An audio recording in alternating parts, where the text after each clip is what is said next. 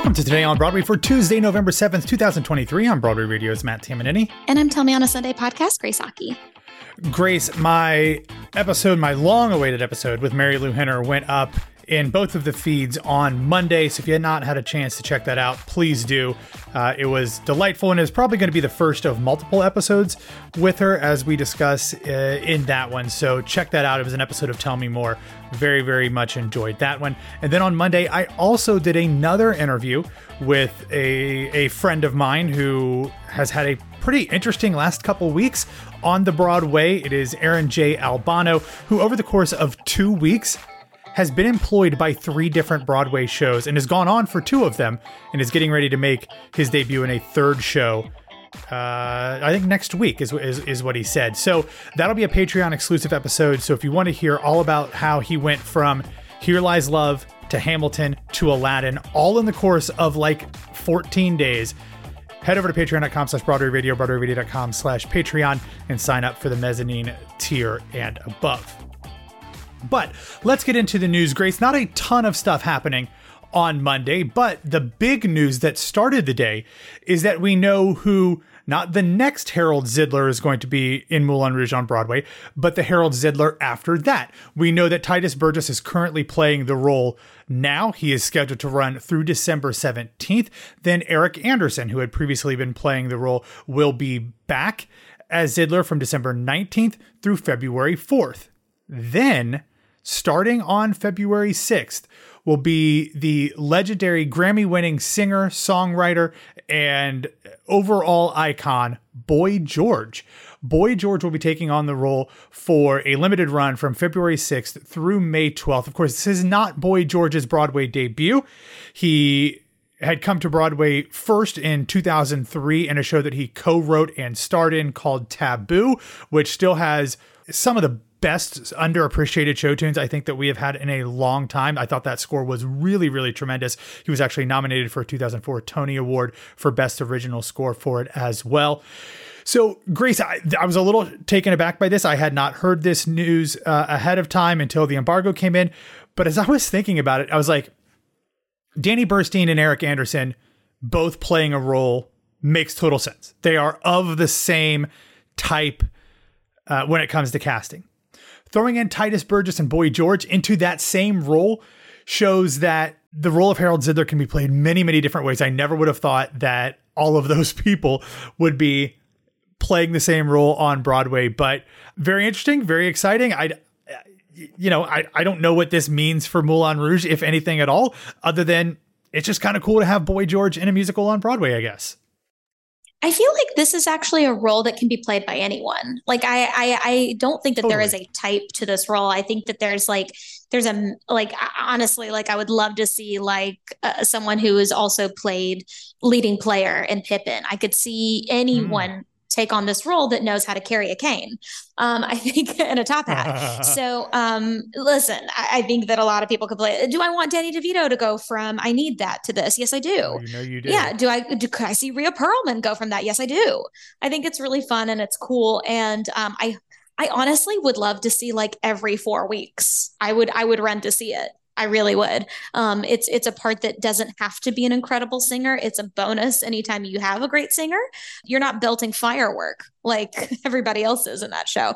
Uh, so I think that it's it's a really great opportunity. And I saw a lot of people talking about on social how much they love seeing Boy George and Taboo, and they love um, this initiative. So I'm I'm I'm I'm excited for them. It it brings to mind a couple different casting things that we've seen on Broadway here recently or, or in New York recently, honestly. The first thing that comes to mind because of the anybody can play this role and kind of build it around what their talents are makes me think of Hermes and Hadestown. You could not have very different people in terms of like legitimate vocal style as Andre de Shields and and Lillias White. Obviously, both incredible icons in their own right, but like they literally just sing everything differently one because it's a man and a woman but also just kind of their their styles especially with andre doing a little bit more speak singing at his age so like i love that factor of it like just letting great performers go in and do something with a role that you know, Zidler's not necessarily like the narrator of the show, but he is kind of an MC in a lot of ways, much like Hermes is.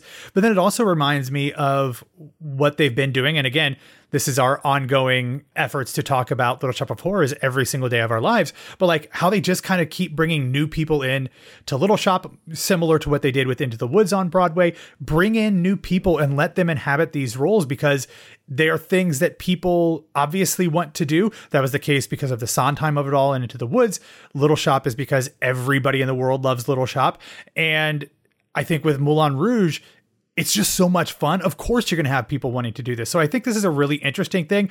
Like, I don't know if you would have given me a bazillion guesses that I would have said, Boy George is who I want to see as Harold Zidler on Broadway. But it's fun and it's interesting. And I guess that's really all you can ask for when it comes to Broadway replacement casting, Grace. Yeah, I couldn't agree more. I think that this is, you know uh, people get uh, away about quote like stunt casting and i and i know that like i i understand all the sides of all of this but i do think that this is fun and like let's have fun and that show has always been fun and i yeah. think that this is this is the one to do it with. So yeah see y'all in february i guess. Speaking of wanting to have fun Yesterday, we got news of a new musical adaptation of the 1985 teen comedy Girls Just Want to Have Fun. That film originally starred Sarah Jessica Parker and Helen Hunt, and apparently they are turning it into a musical. The show is going to feature a bunch of 1980s pop songs, including the Cyndi Lauper song Girls Just Want to Have Fun, where they got the name from it. But what is interesting to me about this is who is working on it. Jennifer Werner, who had worked on Book of Mormon, is going to direct. And then M. Dixon, who was a writer for How I Met Your Father and Superstore, is teaming up with Lauren Marcus to co write the musical's book.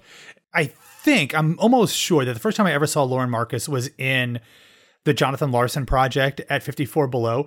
And I and, and that was a show that was a show with like everybody else on that stage were people that I knew well and was already a fan of.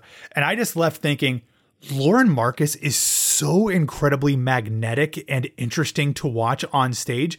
I can only imagine what she's going to bring to writing this show. And this is very exciting. Like we we've talked a lot about movie to musical adaptations and the need for original scores and the you know the the jukeboxness of it all. I don't i've never seen this movie. It was not a huge hit but it's become kind of like a cult favorite. It's about like a competitive gymnast who had a really strict father and when she goes to a new school a, a kind of a rambunctious new friend gets her to enter a tv dance competition. So like that sounds like fun. Sounds like something that would be cool for musical. It sounds like hairspray, but I, I don't know that I have a feeling necessarily, Grace, on does this need to be uh, have a new score like we talked about with Clueless last week? Are you have you seen this movie? Are you a fan of this movie? It feels like something you probably know pretty well if I had to guess, but do you have any thoughts on the jukeboxness of it all? I think it's fun. Um, I've definitely seen the movie. Actually, I feel like it was on TV like a like at least a year ago. Um, and I was just kind of like, huh, because hmm. I'm a huge Sarah Jessica Parker fan. So I think that it's just a funny coincidence um, that we're talking about it now. It makes sense. I think that like there's this need for nostalgic kind of like 80s poppy um I, am just seeing a lot pop up in terms of what's in development right now and yeah. jukebox essentials and i think that with cyndi lauper's like connection to you know kinky boots and some other stuff. And even like you know head over heels had you know that that level. Um i think that it makes sense that there's another 80s like kind of adaptation coming up. Yeah and I think you're friends with her too. Amy Sapp, friend Amy Sapp, is involved with this uh, somehow. Yeah. I saw her posting about it on social media. I love Amy Sapp, so I'm not sure what she's doing if she's producing or helping with uh, marketing or whatever. But very excited about that, and it will be interesting to see what happens. I think this creative team is very, very interesting, and it gives me some interest because not only, as I mentioned, very much a fan of Lauren Marcus, but M. Dixon writing for Superstore, which I think is one of the most criminally underrated sitcoms of the last decade. I thought Superstore was brilliant and so much fun. So interested to see what this turns out to be and uh, who gets to play Sarah Jessica Parker on stage. All right, in some other kind of show in development news, yesterday it was announced that She, He, and Me, a new kind of biographical memoir musical written and developed by Alexandra Billings, is going to have an industry workshop in the spring of 2024 ahead of a Broadway production. It will have an original score by composer Andre Catrini and is going to be directed by Joanna Gordon, who had helped uh, write a previous project along with Billings called This Time for Me. We know Alexandra Billings from many, many different things on stage and screen in Transparent and The Conners and playing Madame Morrible on Broadway. She is not only a performer and an actress, but also an activist, especially in the LGBTQ plus and trans communities. So I don't know if I think this is a one person show from what I'm reading in the press release. It doesn't really get into the details of that, but a one person musical aiming toward Broadway with kind of a memoir background. Grace, uh, look, if you're going to give Alexandra Billing something to do, this seems like a pretty good idea. She is also like really good on TikTok. Um, I feel like this is like oh. every every episode, every three episodes. I'm like, did you know this person's on TikTok? Um, Alexandra Billings has a really great TikTok presence. I like watch her stuff every single day on my feed. Um, there is activism in there, but there's also like a ton of humorous content, conscious content, theatrical content. She's so good. Um, so I'm I'm actually like very invested in this um, part of uh, today's you know news lineup, um, and I, I'm excited to see whatever she's posted today as well. Very cool. Have to go and check that out. All right, we're going to circle back to a story that we actually talked about over a year ago, getting close to a year and a half ago. If you remember, there was a National Labor Relations Board filing from Actors Equity on behalf of the non equity tour of Waitress. There had been some discrepancies in how the non union tour was interacting with an actual union tour happening at the exact same time, and whether or not that violated production contracts that were signed onto by the producers because of their involvement in the Broadway League. Yesterday, it was announced that all of the sides in this situation had come to an agreement the Actors Equity Association uh, released a statement that said, quote, Actors Equity Association and the Broadway League are pleased that the parties were able to reach a settlement of the grievance filed by Actors Equity Association in May 2022 in connection with the most recent tour of the musical Waitress. The settlement is an amicable resolution acknowledging the interests of all parties, including the producers, actors, and stage managers, given the unique circumstances regarding this production. They obviously do not go on to say exactly what those terms were of this, but equity had allegedly undercover, uh, uncovered some evidence that the National Artist Management Company, who is uh, was running the tour at the time, uh, had a financial interest in the non-equity production. So it was cross-pollinating between the two different versions, one union, one not. Um, and so that had been a, a problem for equity. They had first uh, originally wanted to get that non equity tour bumped up to equity contracts for all of the people working on it. We don't really get a whole lot of details, but I'm glad if, if Actors Equity is satisfied with the resolution to this, Grace. So am I.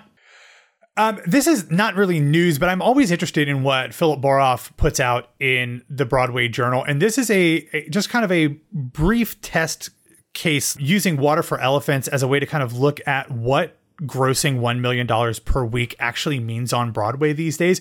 According to Boroff, the new musical Water for Elephants is going to need to sell at least $960,000 in tickets every week just to cover operating expenses.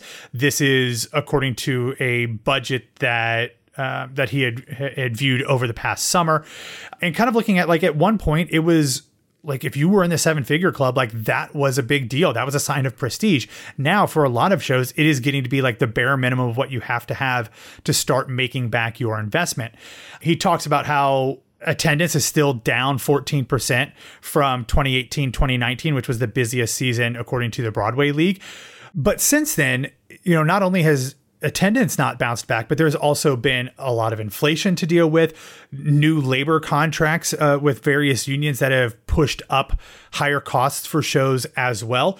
But ticket prices have not actually gone up either the average seat so far this season, so uh, at the beginning of the 2023 2024 season, so far the average, ticket price is only $122. That's down $6 from the first half of 2018 2019. Now, this is obviously not the full first half, so those prices could go up with the holidays. They might be able to, to, to make up some of that difference, but still, with all of the inflation that we have seen in the past what five years to still be significantly under is has to be concerning. So there's a good article kind of breaking down some of the shows and how they're doing in terms of their capitalization and their weekly running costs. So again, not a ton of news in there, but a, a really good breakdown of some of the behind the scenes financials and why we still talk about the grosses every week because you might think, oh, that those are just numbers. I don't know what they mean, but they really do have a pretty significant impact on what shows you have the opportunity to see and for how long on Broadway. All right, Grace, let's get into a recommendation here. And I'm actually going to ask you to talk about this one because you actually sent this one to me. This is a kind of a behind the scenes look at Stranger Things colon the first shadow, the new stage uh, production that kind of serves as a prequel to Stranger Things. Netflix sent it out. So if you want to watch that, take a look. It's very cool, but um, you sent it over. So why don't you give us a little bit of the uh, the nuts and bolts about what we learned in this new video? Yeah, they gave kind of a behind the scenes kind of look at the rehearsal process. They talked to Sonia Friedman, um, who's obviously Sonia Friedman Productions is behind this. It's just kind of like a fascinating little window into kind of confirming what we've been talking about in terms of like how this kind of came to be with the Duffer brothers saying that, like, hey, we kind of have this idea, and then them connecting with the director and seeing how they could transform this story into a theatrical element. Um, it was kind of nice just to be like, hey, it's it's happening, it's happening. You know, we've been talking about it for a while, but I think that anytime a team can put together kind of like a video to say like and this is what we've been talking about without spoiling anything or giving anything away we always love behind the scenes content and i'm someone who's constantly screaming about it. So um, i was glad to hear them kind of have like an, a quick little conversation around like how this even came to be. Yeah and not only that like when you say behind the scenes like literally in the rehearsal room like they we see them working on the stage in rehearsal, they talk to Stephen Daldry, who is is the director. They talk with his co-director. We see Patrick Vaill, who is one of the stars of the show. Um, it is very cool, and then they they show us how they tie it into the show Stranger Things. They talk with like the illusion coordinators and all of that stuff. So um, it's very interesting. Something that I, I agree. I think more shows, especially those with kind of like this bigger pop culture appeal and sensibility, need to do to connect with audiences. Like I have no doubt that Stranger Things, The First Shadow, is going to have no problem selling tickets. But just in general, I think it's a really good opportunity to bridge the gap between theater audiences and people who might know an IP from somewhere else. All right, everybody, that's all that we have for today. Thanks for listening to Today on Broadway. Follow us on Facebook, Twitter, and Instagram at Broadway Radio, and you can follow me pretty much anywhere at BWW Matt Grace. Where can people find you? You can find me at It's Grace Aki. All right, everybody, have a wonderful Tuesday, and we'll be back to talk to you tomorrow.